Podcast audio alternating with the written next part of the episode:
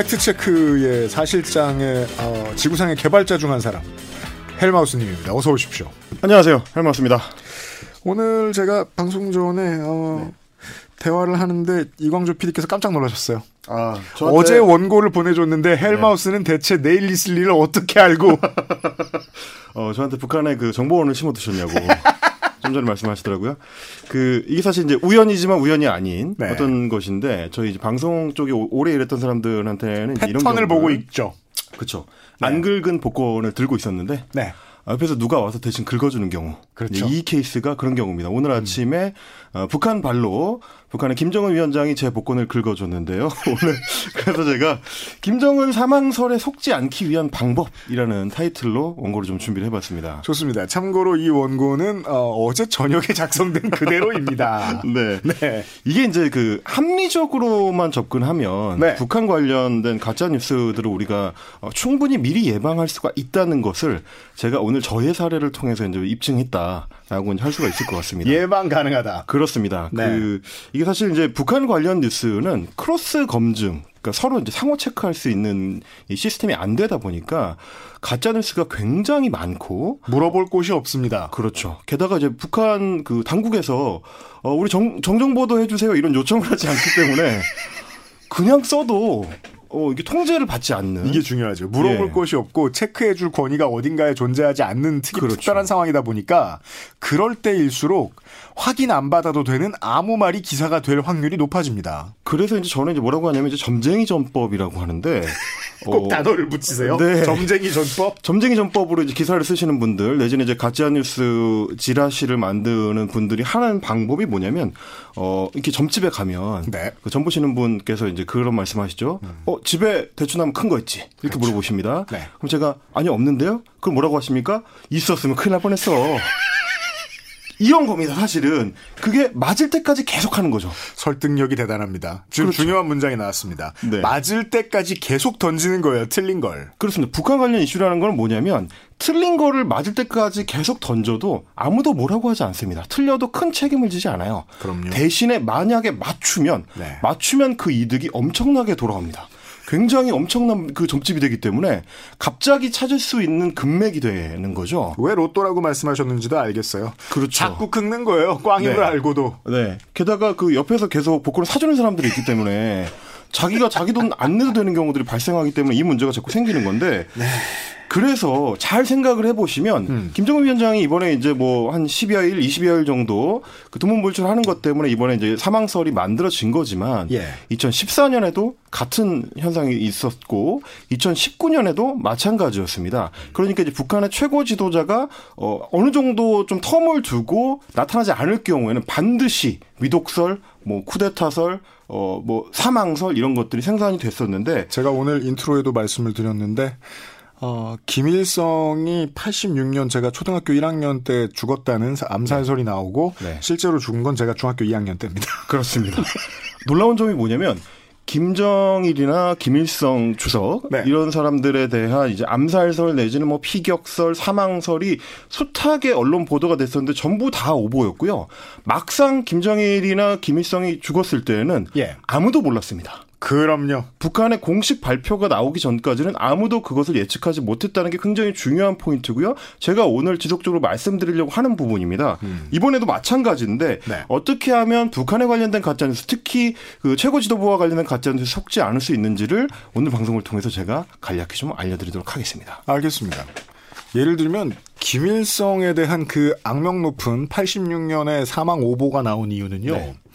어, 이 DMZ 건너서 북한 초소에서 네. 조금 슬픈 장송곡 같은 게 들려온다. 네. 라는 이야기를 누군가가 했는데 그게 조선일보에 퍼지면서 네.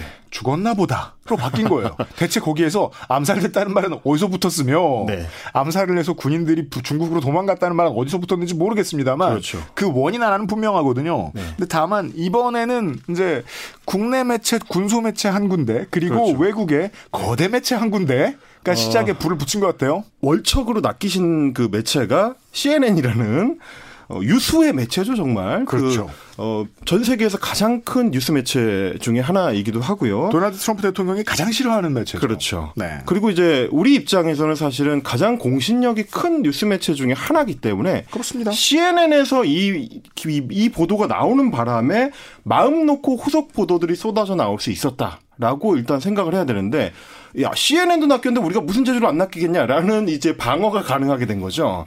그러니까 책임 소재를 작게 만들고 대신에 네. 아무 말이나 하는 패턴. 그렇죠. 네. 그러니까 3월 21일입니다. CNN이 김정은 위원장이 수술을 받은 후에 심각한 위험에 빠졌다는 정보를 미국 정부가 모니터링하고 있다.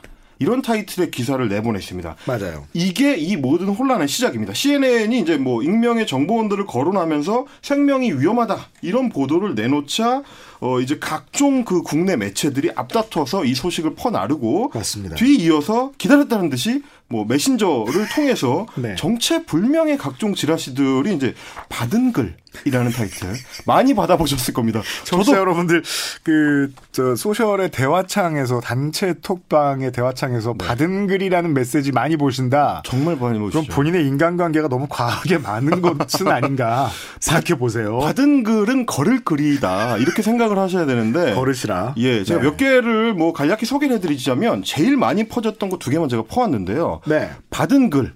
라고 하면서 김정은 사망설, 뭐 프랑스 의료진 수술 후 사망, 내일 오전 뉴스 예정, 평양 봉쇄 이런 짤막한 내용들이 엄청 퍼졌습니다. 아. 근데 좀 생각해 보시면 제일 이상한 게 저는 네. 저는 뉴스를 만들었던 사람 입장에서 예. 내일 오전 뉴스 예정이라는 건 뭘까 도대체. 김정은의 사망설을 입수를 했다면 그러니까 김정은이 사망한 걸 입수한 것도 대단한데 네.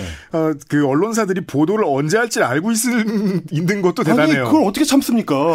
당장 내보내야죠. 어떤 뉴스 사, 만드는 사람이 그거를 내일까지 참아요. 일단 이런 거. 네. 그리고 또 다른 바, 받은 글 같은 경우는 굉장히 구체적입니다. 네. CNN 긴급 타전. 야, 이놈의 CNN이 여기서 나옵니다. 긴급 타전이 나온 다음에 김정은 원산 현지에서 평양 전문 병원으로 이송 확인. 그렇죠. 뇌출혈. 사실상 회복 불가 판정. 음. 친중인 김평일이가 차후 권력 승계할 것. 김여정 감금 상태. 이런 이름들과 구체적인 상황들이 막 나열이 돼 있습니다. 그러다 보니까 이걸 받아보는 일반적인 뭐 우리 청취자들이나 뭐 일반 시민들 입장에서는 야 이거 뭔가 소스가 좀 믿을 만한 게 있나 보다. 이렇게 구체적으로 얘기가 나올 수가 있나? 이런 생각을 하실 수밖에 없는 거죠. 뒤에는 홍콩 개입 불허 조건으로 미국 측이 원하는 구도 타결서한 CIA 전달, 미 고위층 CNN 익명 구두로 언급, 뭐 이렇게 줄줄 써 있는데 네. 모든 것이 실제 하는 단체이고 국가이고 사람 이름이지만 사실상 소설입니다. 이제 우린 결과를 알고 있으니까. 그렇습니다. 우리가 결과를 알고 있는 상태에서 보니까 네. 말하자면 이제 정답지를 옆에 펼쳐놓고 지금 시험 문제를 푸니까 우리는 얼마나 신나는 상황입니까? 아, 얘 공부 되게 못하는구나. 그러니까, 보는 거. 아니에요, 우리가. 자, 그러면 이를테면 이런 어떤 정보들이 엄청 나, 난삽하게 막 퍼지고 있는 상황에서는 네. 정보를 실제로 쥐고 있을 것 같은 사람들이 나서서 이 상황을 좀 정리를 해줄 필요가 있습니다.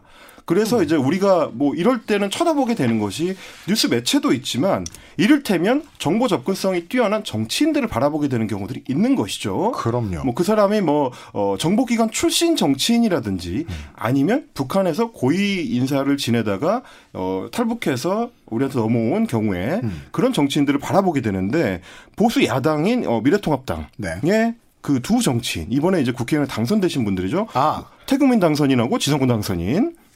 태영호 당선인은 미래통합당. 그렇죠. 지성호 당선인은 미래한국당. 미래한국당. 네. 어렵습니다, 그게 이게. 그거지만 그두 합당 안 사람이 한대요. 네. 앞다퉈서 김인, 어, 김정은이 지금 뭐 인사불성이다 혹은 뭐 소생하기 어렵다 자기 혼자서 설 수도 없을 지경이다 내지는 지성호 당선인은 어제 얘기했죠. 99% 사망했다. 네 제가 그 기사를 보고 잠깐 주춤했습니다 저도 네.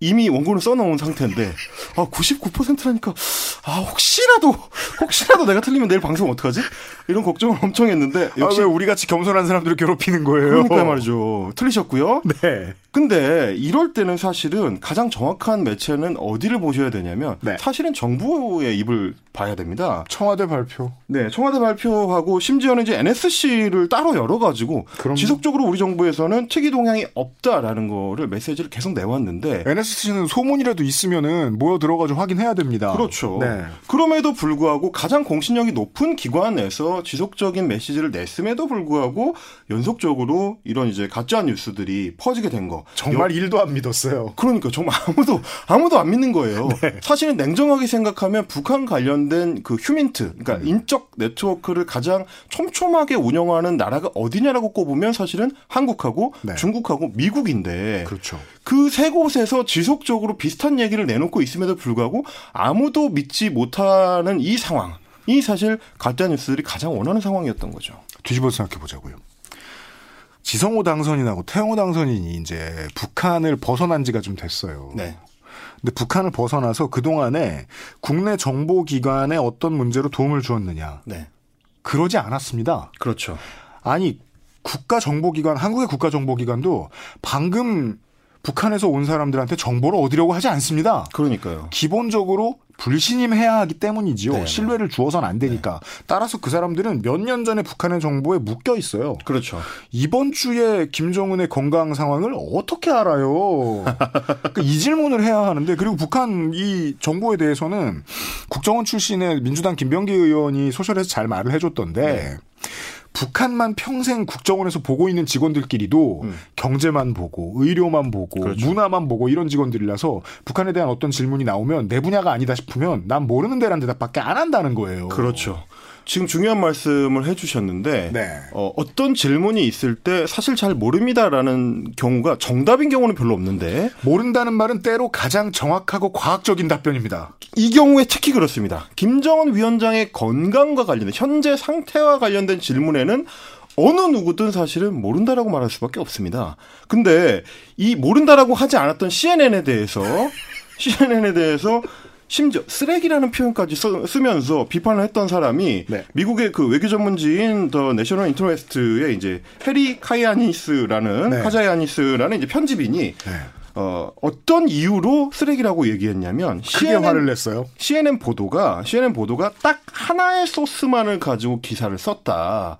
이럴 경우에는 편집인을 해고해야 된다. 이런 정도로 강하게 비판을 했는데 트윗 내용이 실제로 그렇습니다. 편집자 해고되어야 된다. 그렇죠. 네. 그 하나의 소스가 뭐인지도 중요합니다. 좀 전에 어떤 소스냐가 중요하다고 말씀하셨는데 마찬가지입니다. CNN의 딱 하나의 소스가 나중에 확인해 보니까 한국의 북한 전문 매체인 Daily NK의 기사였는데 그 마포에 있고요. 네, 그렇죠. 네, 그 직원이 어. 그렇게 많은 회사는 아니고 하다못해 베이징에 있는 것도 아니고 네. 서울 마포에 있죠. 그리고 또 그분이 뭐 북한 분이시냐 아니고 예전에 이제 주사파로 알려졌던 네, 그렇죠. 분이 대표이신데. 네. 뭐 물론 이제 Daily NK도 자기들 나름대로의 이제 어떤 정보원을 그 운영할 수는 있겠습니다만 네. 기사 내용을 봤을 때는 아닌 것 같더라는 거죠. 제가 이제 기사 내용을 좀 봤습니다. 음. 그 기사 내용을 보니까 너무 네. 상세하다는 게 문제입니다. 그렇죠. 뭐라고 했냐면 김 위원장의 심혈관계 시술은 평양 김만유 병원의 담당 외과 의사가 직접 집도했다. 음. 그러면서 조선 적십자 종합병원 평양의학대학병원 소속의 1호 담당 의사들도 불려갔다. 이런 표현이 나오거든요. 네. 그런데 바로 이것 때문에 저는 이게 가짜다. 라고 자신 있게 확신할 수 있었던 겁니다. 사실상 이것은 전지적 시점 그렇죠. 이에요.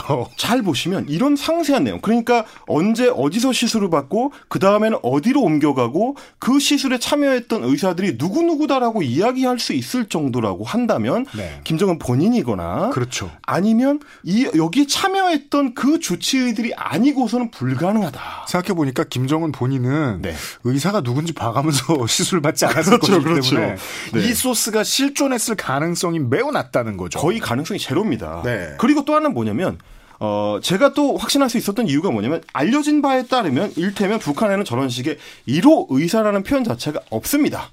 근데 몇 호 의사라는 표현을 주로 이제 저런 매체에서 즐겨 사용하는데 음. 사실은 어 한국의 어떤 이제 대통령 주치의 개념하고 좀 헛갈리셔가지고 음. 저렇게 표현하신 거에 가깝고요. 실제로 이제 그렇군요. 김정은 위원장 같은 경우는 네.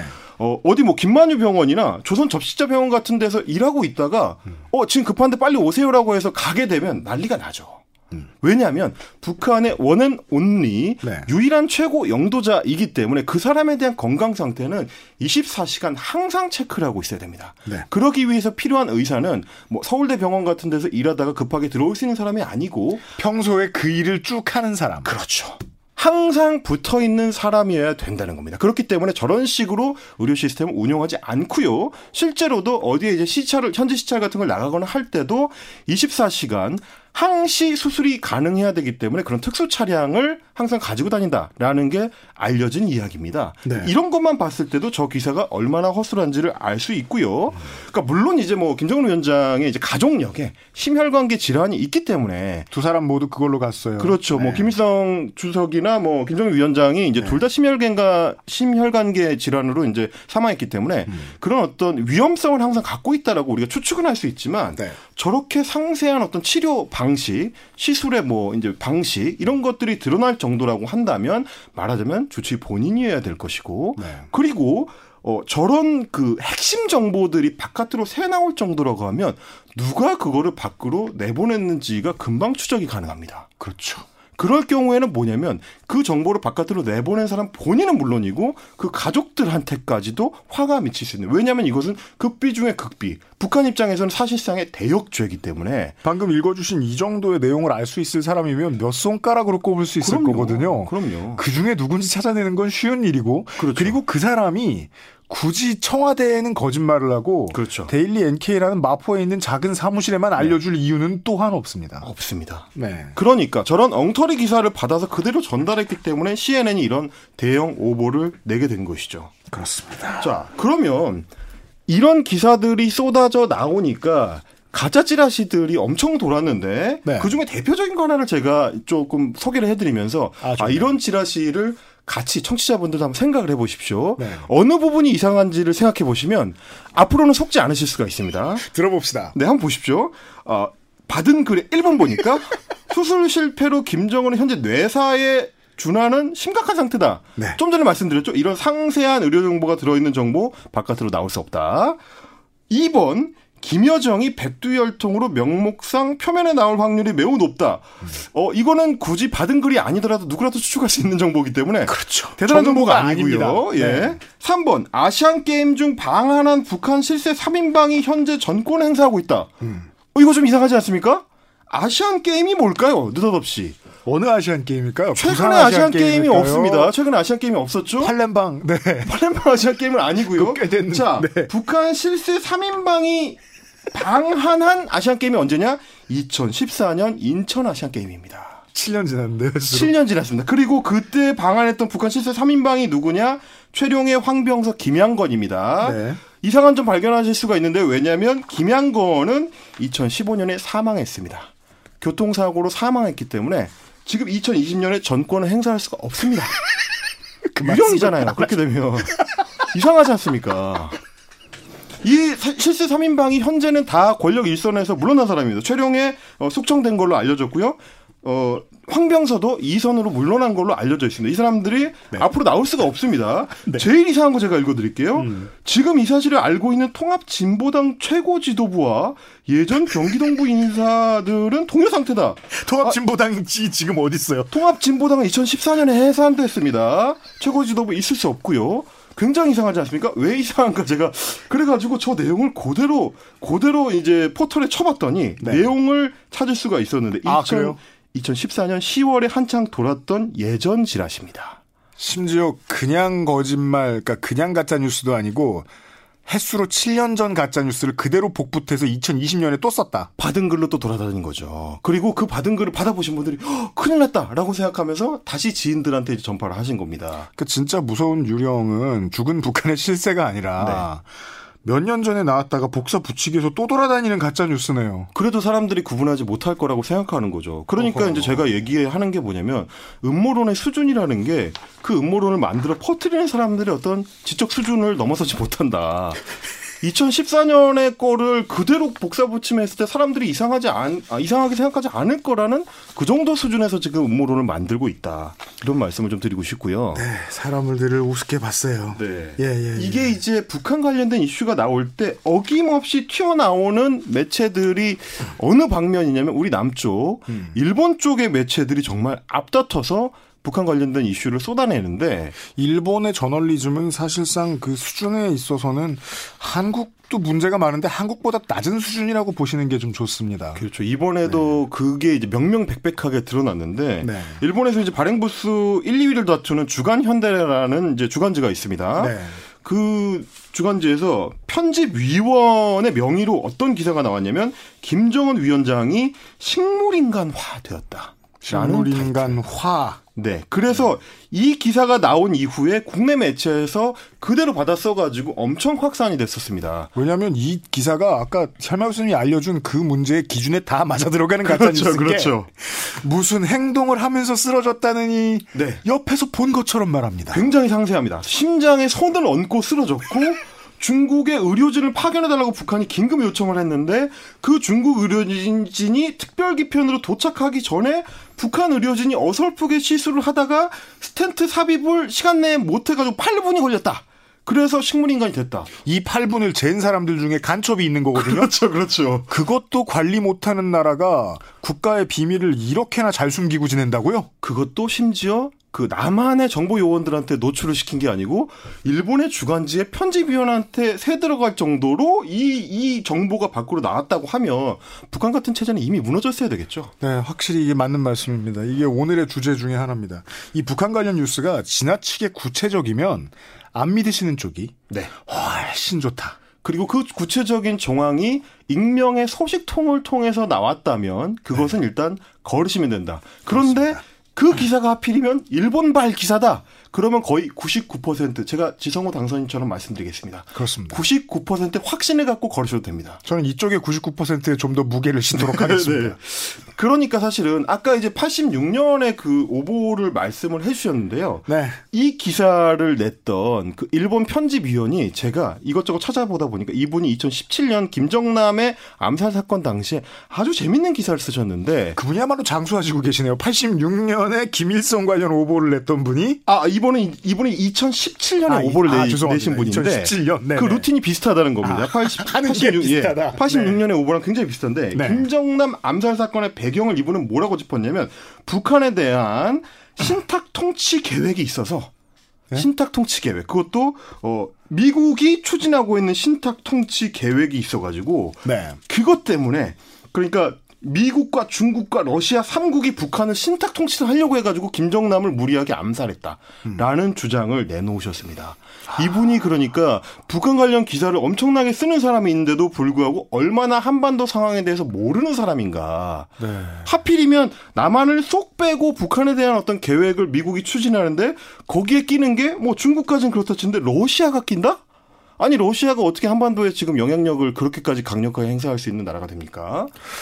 하, 많은 그 언론인 이제 그냥 언론 소비자 네. 우리 청취자 여러분 들이 앉아가지고 그래도 언론인이 저렇게 아무 네. 정보도 없이 아무 말이나 막 해서 평생을 벌어먹고 살 수 있어 생각하시나 본데 네. 어, 헬마우스의 사전에 의하면 덜어 있고 꽤 있고 늘어나는 중입니다. 그래서 제가 오늘 간단한 팁을 드리자면 그겁니다. 제가 지금 이 일본 편집위원회 이상한 기사를 추가로 찾아냈던 것처럼 네. 여러분도 받은 글을 받으신다면 네. 그리고 뭔가 미심쩍으시다면 그게 하필 북한의 김정은 위원장과 관련된 어떤 내용이라면 검색을 한번 해보시라는 거를 말씀드리고 싶습니다. 네. 본인의 메신저부터 일단 불신하시고. 특히 포탈의 뉴스 탭에서 검색을 해보시면 네. 대부분의 거짓 정보들을 걸러낼 수가 있다. 그래서 상세하게 적, 작성이 돼 있는 북한발 기사라면 그것은 일단 의심을 해보고 검색을 해보시라. 이런 정보를 좀 드리고 싶습니다. 알겠습니다. 정신 건강을 위한 팁까지 알려주셨습니다. 토요일에 헬마우스 팩트체크 시간 다음 주에 다시 인사드리죠. 헬마우스님 수고하셨습니다. 감사합니다. 물론 여러분들은 이 팀의 노래를 그 80년대 초반의 히트곡 어, 그 노래 하나로 35년 넘게 벌어먹고 있는 트루로 잘 기억하고 계실 겁니다. 스펜다우 발레이의 골드를 들으셨고요. 어, 재난 방송이 오늘은 두 개가 있네요. 중앙재난안전대책본부는 오늘 우리나라 전 지역에 발생하는 코로나19 확산 방지를 위해 자가격리 수칙과 처벌 규정을 철저히 지켜달라고 요청했습니다. 먼저 자가격리자는 외출 금지와 독립된 공간 생활, 불가피한 외출 시 보건소 사전 연락, 동거인과 접촉 금지, 개인용품 사용 등 건강 수칙 지키기 등 생활 수칙을 반드시 준수해달라고 당부했습니다. 중대본은 자가격리 관리자를 위해 앱을 통한 이동 동선 모니터링, 자가격, 자가격리 위반 신고제 등을 운영을 하고 있습니다. 정당한 사유 없이 격리 장소를 이탈하는 등 자가격리 수칙을 위반하면 무관용 원칙을 적용해 1년 이하의 징역 또는 1천만 원 이하의 벌금, 외국인의 경우 강제 출국 등의 즉시 처벌이 이루어집니다. 산림청의 메시지가 있습니다. 산림청은 어제와 오늘 우리나라 대부분 지역에 건조한 날씨가 지속되면서 작은 불씨도 큰 산불로 이어질 수 있다면서 주의를 당부했습니다. 산림 내에 불을 지를 경우 15년 이하의 징역에 처해지고요.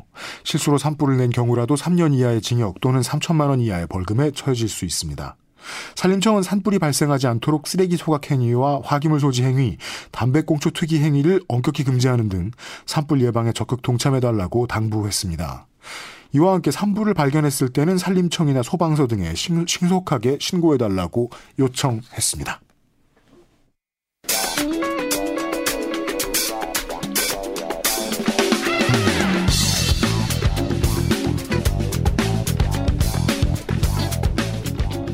새로운 코너입니다. 오늘부터 매주 이 시간에 주말엔 국제뉴스입니다. 인문결연구소의 임상훈 소장님과 함께 하도록 하겠습니다. 반갑습니다. 네, 안녕하십니까? 네. 사실 지금 시간이 10분밖에 남아있지 않은 것은 다 제 진행 솜씨 탓입니다. 앞에서 너무 많이 잡아먹었어요. 아, 지금 지구상 전체의 코로나19 피해와 대응 상황부터 우선 정리를 좀 하겠습니다. 네, 뭐 전 세계가 뭐 코로나19에 대한 대응 때문에 정신이 없습니다. 네. 뭐 사실 지금 지구촌 전역으로 어 번져 있고요. 네. 그런데 순차적으로 이제 그 더 심각한 지역이 그러니까 지금 그 동시에 일어나는 것이 돌고 있죠. 이제 그렇죠. 중국에서 제일 먼저 시작이 됐고 네. 우리나라가 있고 그러더니 지금 유럽이 한참 어, 피해가 아주 심각해졌다가 어, 유럽이 조금 이제 어 어느 정도 물론 피해 상황이 줄어들지는 않았습니다만은 더 늘지는 않는 예. 어, 그런 상황으로 가고 있고 이제 일본이 앞으로 피해가 좀 많이 커질 것 같다는 일본 미국 그렇죠. 네. 이 미국은 여전히 계속해서 이제 그 큰 피해를 입고 있는데 예.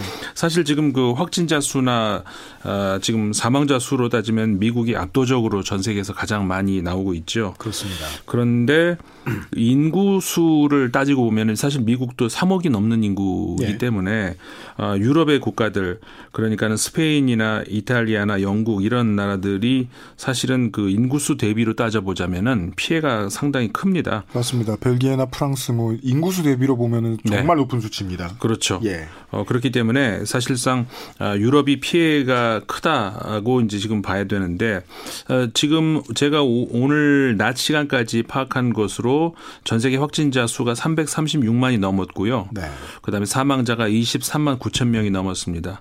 그러니까 참고로 우리나라의 경우에는 확진자가 만 명이 넘었죠. 만 780명 정도가 지금 어, 오늘 낮 기준으로 이렇게 돼 있고요. 사망자는 250명이 돼 있는데 그러니까 어, 우리나라의 경우 치사율이 지금 2 7.32%인데 네. 전 세계 치사율은 7.12% 입니다. 발생국이 213개국 뭐 그러니까는 물론 이 국가의 기준을 어디다 두느냐에 따라서 네. 뭐 유엔에서 공인한 국가냐 이제 이런 걸 여러 가지 기준이 나올 수가 있습니다만 그러니까 사실상 전 세계가 다 감염이 됐다라고 봐야 되고 네. 사실상 뭐 발표가 되지 않는 나라들이 있습니다. 그러니까 그렇죠. 그러니까 그런 경우에는 뭐 어, 확진자 제로다 이렇게 했는데 진짜 환자가 있는점인지를 알, 그 그거로 알 수 있는 건 아니고 의료와 방역 인프라가 불분명하고 불충분한 국가를 제외하고는 그렇죠. 사실상 모두에게 퍼져 있다라고 그렇죠. 봐야 한다는 거겠죠. 그러니까 역설적으로 이게 예. 진짜 이제는 저 지구촌 어, 세계가 됐다. 전 세계가 하나로 어 따로 이제 어떻게 뭐 그 격리될 수가 없다. 이렇게 이제 그 그런 세상이 왔다라고 볼 수가 있는 것이고 예. 어 그래서 이제 그 빨리 어떻게 보면 치료제가 나와야 되게 되지 않겠습니까? 그래서 지금 이번 주에 뭐 물론 좀 성급해 보인다는 측면도 있고 미국은 너무 확산세가 빠르고 하다 네. 보니까 국민들을 안심시키기 위해 어떤 다른 말이라도 해야 한다는 절박함도 느껴지는 측면이 있지만 네. 여전히 전 세계인들은 이 렘데시비를 쳐다봅니다. 그렇죠. 예.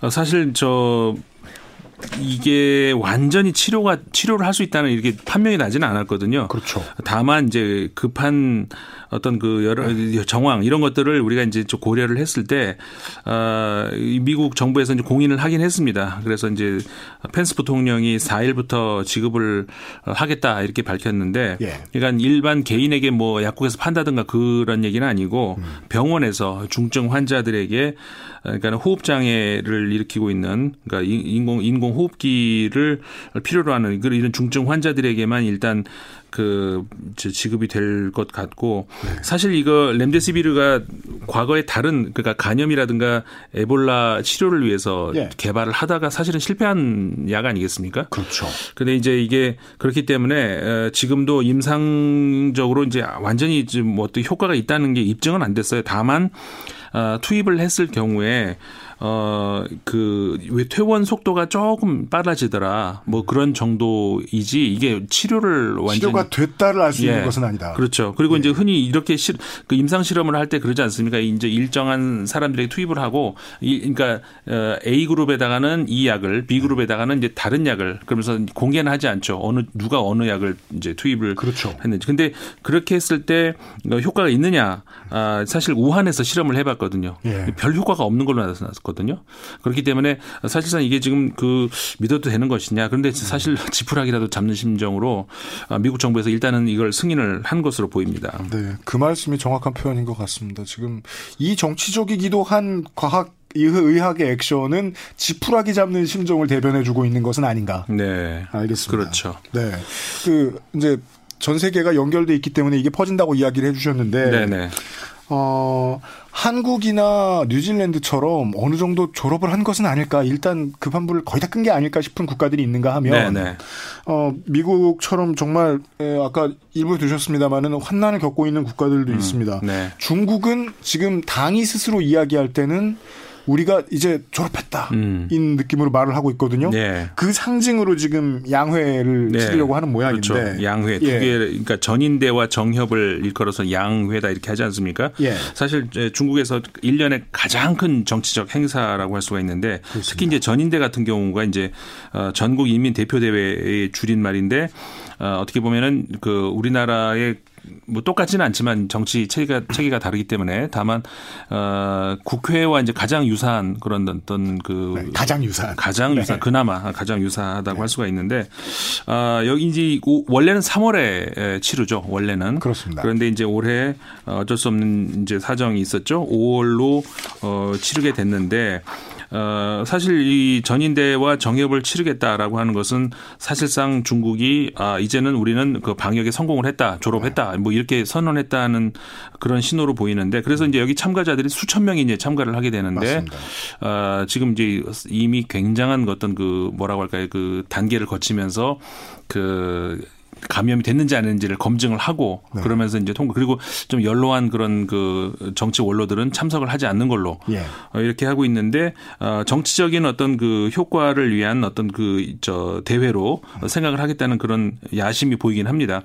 다만 지금 전 세계적으로 미국 트럼프 대통령도 공공연하게 이야기를 하고 있습니다만은 어그 중국에게 좀 이렇게 배 저 배상을 물리겠다는 그런 얘기들이 여러 개가 나오고 있거든요. 예. 어 유럽에서도 나 나오고 미국도 나오고 어 그러면서 이제 앞으로는 한동안 이 정치적인 어떤 그 공방이 중국이 그걸 순순하게 받아들일 리는 없겠지만 어쨌든 간에 굉장한 시간 동안에 공방이 있을 것으로 보이는데 어쨌든 간에 중국이 발표한 그 기록에 대해서 서구 사회에서는 여전히 의구심을 가지고 있습니다. 과연 정말 졸업한 거 맞냐? 그렇죠. 정말 이렇게 줄은 거 맞냐라고 네. 하는 어떤 의구심을 계속 이제 보이고 있는데 어, 중국 입장에서야 공산당이 이겼다 뭐 이렇게 이제 선전을 하고 있습니다만은 네.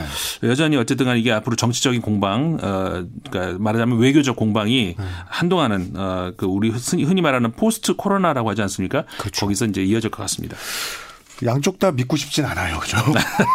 그러니까 유럽과 미국은 이제 초기 방역에 실패한 것을 정치적 화살을 돌리기 위해서 그렇죠. 지금 중국 책임론을 예. 쓰고 있다는 게 뻔한데 예, 예.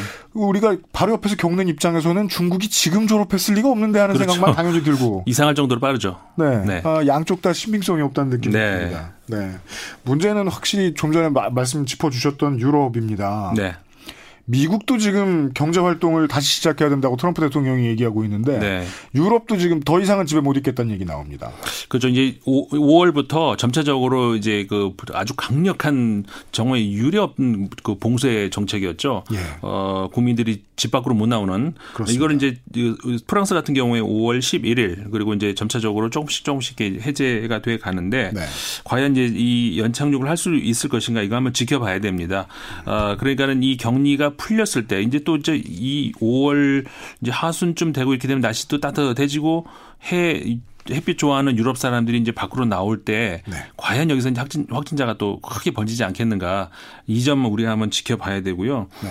그 마스크 이야기 우리 유럽에서 항상 유럽에서 우리 초기에 한국에서 네. 마스크를 쓰, 쓴다 할때좀 마스크를 왜 쓰지 이런 반응들이 나왔었거든요. 근데 지금은 어 유럽에서 마스크를 못 구해서 어, 날리고 심지어 뭐 배달 사고도 나고 그렇죠. 그렇죠. 예. 아 이건 군사 작전으로 지금 가고 있어요. 네, 이제는 예, 군사 작전이에요. 마스크를 수입하기로 했는데 미국에서 가로채고 이래 가지고 지금 독일 같은 경우에는 군용기가 막 날아가 가지고 호위를 해 가지고 국방장관이 저 공항까지 나가서 영접하는 마스크를 영접하는 뭐 이런 일까지 나오고 있거든요. 네, 이탈리아였나요?는 이 받기로 했던 마스크가 케냐 나이로비 공항에서 사라져 버려 가지고 이게 마스크가 지금 화폐 단위 노릇을 하고 있구나. 네, 맞아요. 예. 그러니까 이게 결국 결국은 왜 그러냐면은 그 생산을 지금 갑자기 유럽에서 원래 마스크, 마스크를 안 쓰거든요. 그 문화가. 그렇죠. 예, 뭐 아주 환자 아니면은 마스크를 쓰면은 무슨 뭐 테러 집단처럼 취급을 하고 맞습니다. 문화적으로 얼굴을 가리는 것에 대한 그렇죠. 있나 보군요. 아, 그렇기 때문에 문화적으로 이게 마스 크 그러니까 마스크를 생산을 안 해요, 이 사람들이. 네. 마스크가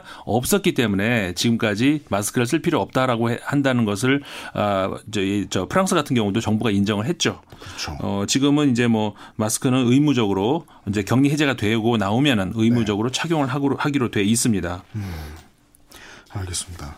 아, 우리가 남은 시간 동안 짧게 일본 얘기는 좀 해보긴 해봐야 되겠습니다. 아, 일본 같은 경우가 지금 좀 예. 피해가 커지고 있는데 원래는 긴급 사태가 어, 이제 곧이저 5월 초에 끝났어야 끝나야 돼요. 그렇죠. 그런데 이제 아베 총리가 어, 그, 지난달 말에 그 참의원 예산위원회에서 이제 야당 의원들 공, 저 질문 공세가 심했어요. 이거 그렇죠. 책임질 수 있느냐, 네. 어떻게 할 거냐. 근데 어, 전문가의 말을 듣겠다라고 이제 그렇게 전문가의 말을 듣겠다는 얘기가 이제 앞으로 연기할 수 있다는 이야기로 이제 그런 뉘앙스를 보낸 맞습니다. 것이죠. 실제로 어, 연기를 하게 될 것으로 이렇게 보이고요. 네. 근데 일본 같은 경우는 지금 어, 그 사망자 확진자가 생각만큼 많이 증가를 안 하는데 네. 그 이유가 더 사실 사실은 우려스럽습니다. 그렇죠. 어, 포용을 할 수 있는 의료 체계가 한계를 넘어 서버렸기 때문에 더 이상 파악이 안 된다라고 하는 것이 사실상 맞는 표현이거든요. 그렇죠. 굉장히 우려스러운 그런 입장입니다.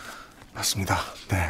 그 일 때문에라도 어 지금 뭐 인터넷으로도 일본에 사시는 청취자분들도 많이 듣고 계실 텐데요. 네. 네. 어, 오늘은 지금 마무리를 해야 되니까 아 정말 인간적 걱정을 전하면서 음. 끝을 내야 될 것 같습니다. 오늘은 여기까지 듣겠습니다. 임상훈 인문결연구소 소장님 수고 많으셨습니다. 다음 주에 네. 뵙죠. 고맙습니다.